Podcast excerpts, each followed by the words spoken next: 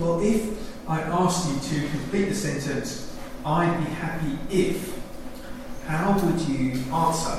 I would be happy if. Or how do you think people just uh, generally in, in society would answer that, answer that sentence? I'd be happy if. Or what about putting it the other way around?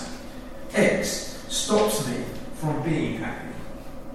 X stops me from being happy. What would be the thing that stops you from being happy? And think about maybe how you would answer that, or, or how people uh, out there would answer that. Well, what we're going to be thinking about uh, this morning is how Ecclesiastes starts to uh, fill out an answer to that question. That's something we've, we've been thinking about over the past few weeks as we've been looking at Ecclesiastes. And, and today, Ecclesiastes turns to examine our relationships and how we, how we relate person to person. So in verse, uh, verses 1 to 3, it talks about oppression. And it says how there was oppression that was taking place under the sun. And um, was on the side of their oppressors, they have no comforter. So there's an awful lot of um, bad relationships, if you like, just out there in, in the world, isn't there? There's a lot of oppression.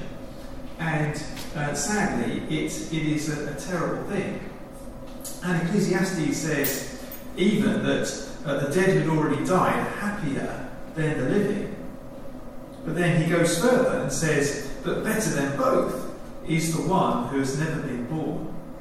So he's saying it's even better not to be born than to see all of the, the oppression that goes on in the world. And you think, is that really true?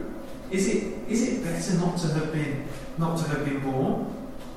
And I think we have to remember just what we were thinking about last week, uh, chapter 3, verse 17. God will bring into judgment both the righteous and the wicked, for there will be a time for every activity. So, so the oppressors don't get away with it in the long run. The oppressors don't get away with it. But this is what the teacher is saying in Ecclesiastes that there is a lot of it about.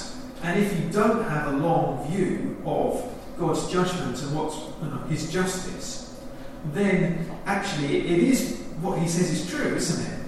Now, how can we deal with all of the oppression in the world? How can we deal with all that injustice unless we believe that a God of justice is, is going to make things right in the end?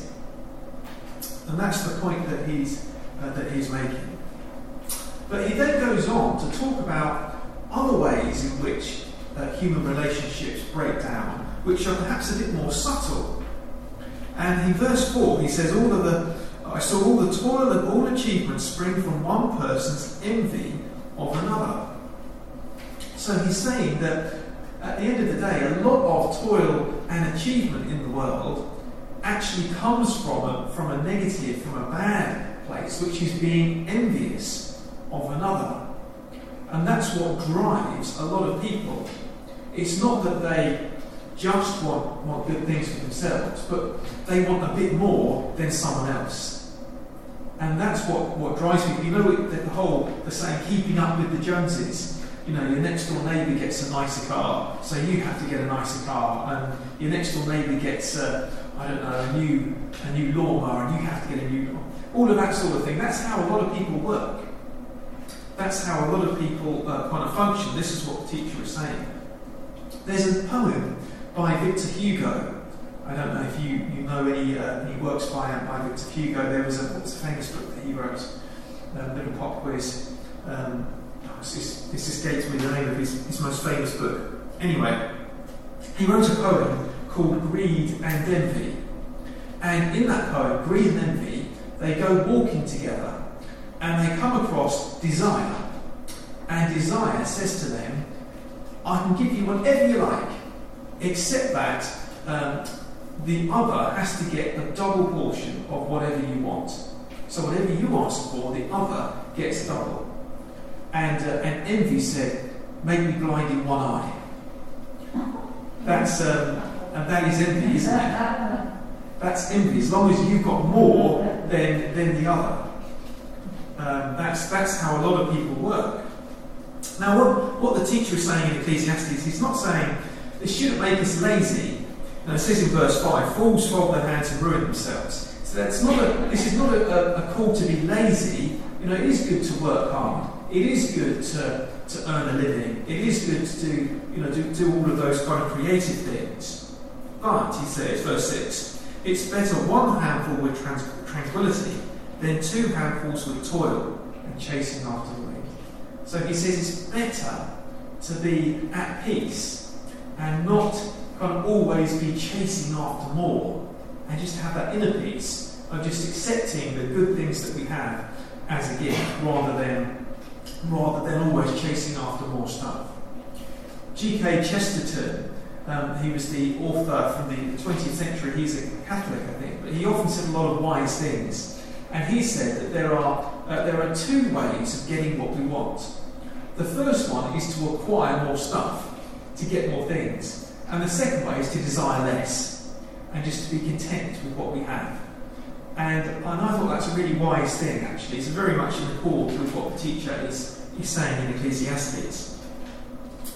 And so, um, uh, and, and it's also uh, what the Bible says elsewhere in uh, 1 Timothy, for, for example, 1 Timothy chapter 6, verse 10. The Bible has got a lot to say about money.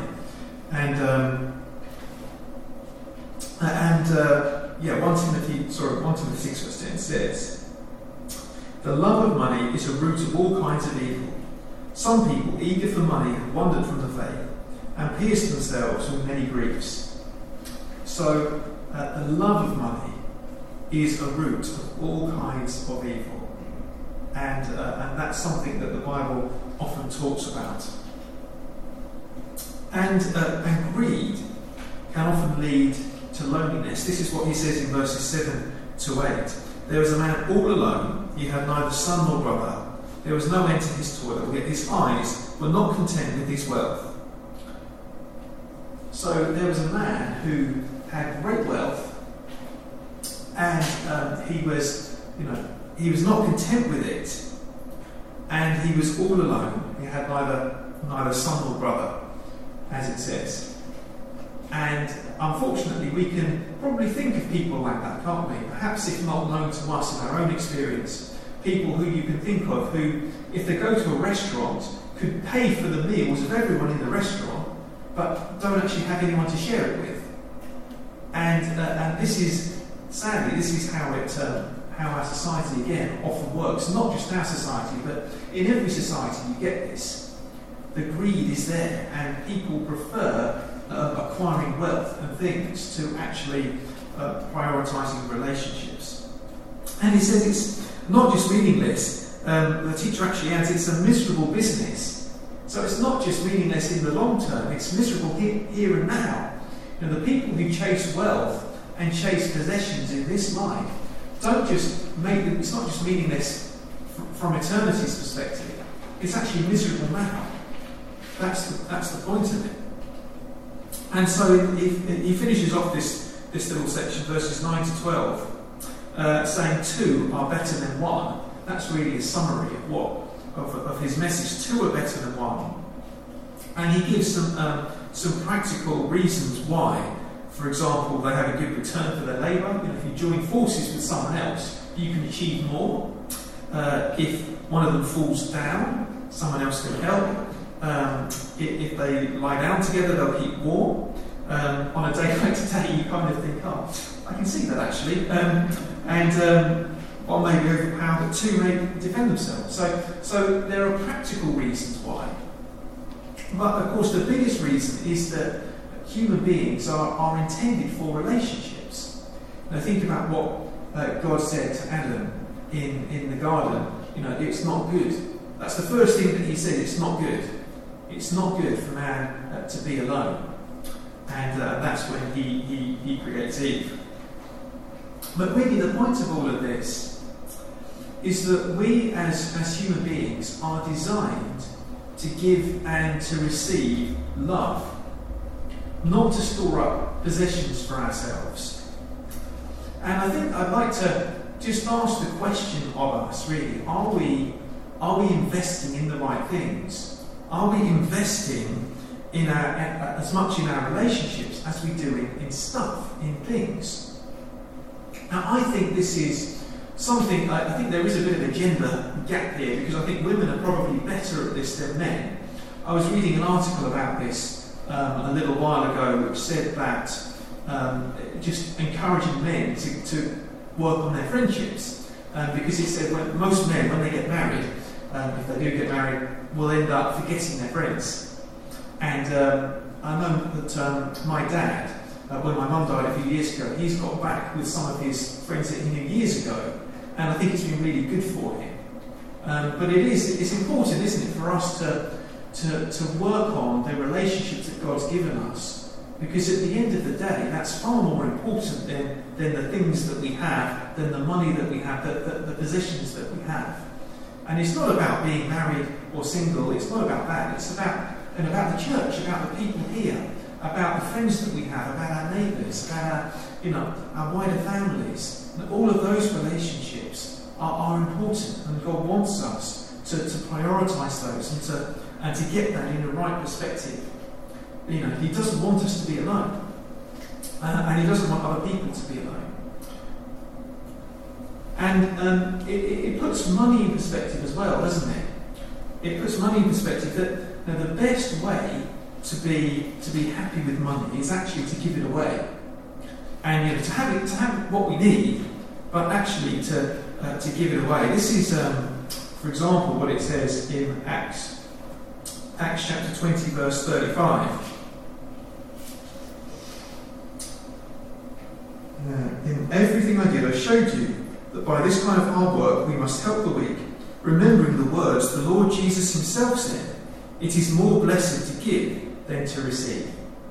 According to Jesus, it's more blessed to give than to receive. And uh, that's a good attitude, I think, for us to have when it comes to our possessions, when it comes to our wealth, whatever we have. I read a lovely story this week. Uh, actually, no, was a couple of weeks ago. But it was a, a, um, a billionaire called Chuck Feeney and uh, he was um, uh, yeah there, was an article written about him um, in the in the newspaper in the, in the, Guardian a couple of weeks ago. Chuck Feeney has achieved his lifetime ambition, giving away his eight billion dollar that's six billion pounds fortune while he is still around to see the impact it has made. For the past 38 years, Feeney, an Irish American who made billions from duty-free shopping empire has been making endowments to charities and universities across the world with the goal of striving for zero to give it all away. This week, Feeney, 89, achieved his goal.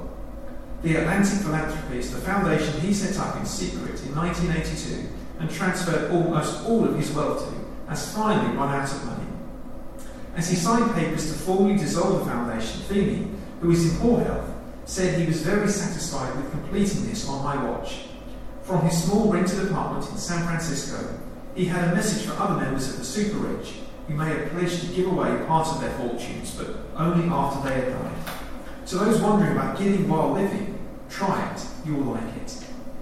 And there's just a, there's just a little bit about how he lived. It says Feeney has lived a remarkably frugal lifestyle, not owning a car or home, and only one pair of shoes. He was known for flying only in economy class, even when members of his family and colleagues would travel in business class on the same plane. And I just, I read that and I thought, wow, you know, how often do you see that? A billionaire who just wants to give it all away. And, uh, and yet he found a kind of life and, um, you know, it was good for him. And I just thought that's a, a wonderful encouragement, I think, isn't it? That, you know, so often we just want to hang on to everything. But no, it's, it's good, isn't it, to, to not have that desire, but to, to, to want to give. So life is a gift from God. And it's, it's just, this is all the way through Ecclesiastes, we've been seeing this. We need to think about life as a gift from God. And we need to, to take the things that He gives in the way that He, uh, the right way that He gives them. Just remember that God will give us what we need. Now, seek first the kingdom of God all these things will be added to you. And then, and then we can see life and we can see things in the right way. We can make the right priorities. So let's prioritize our relationships. Let's not seek to hold on to wealth and put our trust in, in those things, but rather uh, seek to, uh, to, to give to each other. and to, to build up our relationships.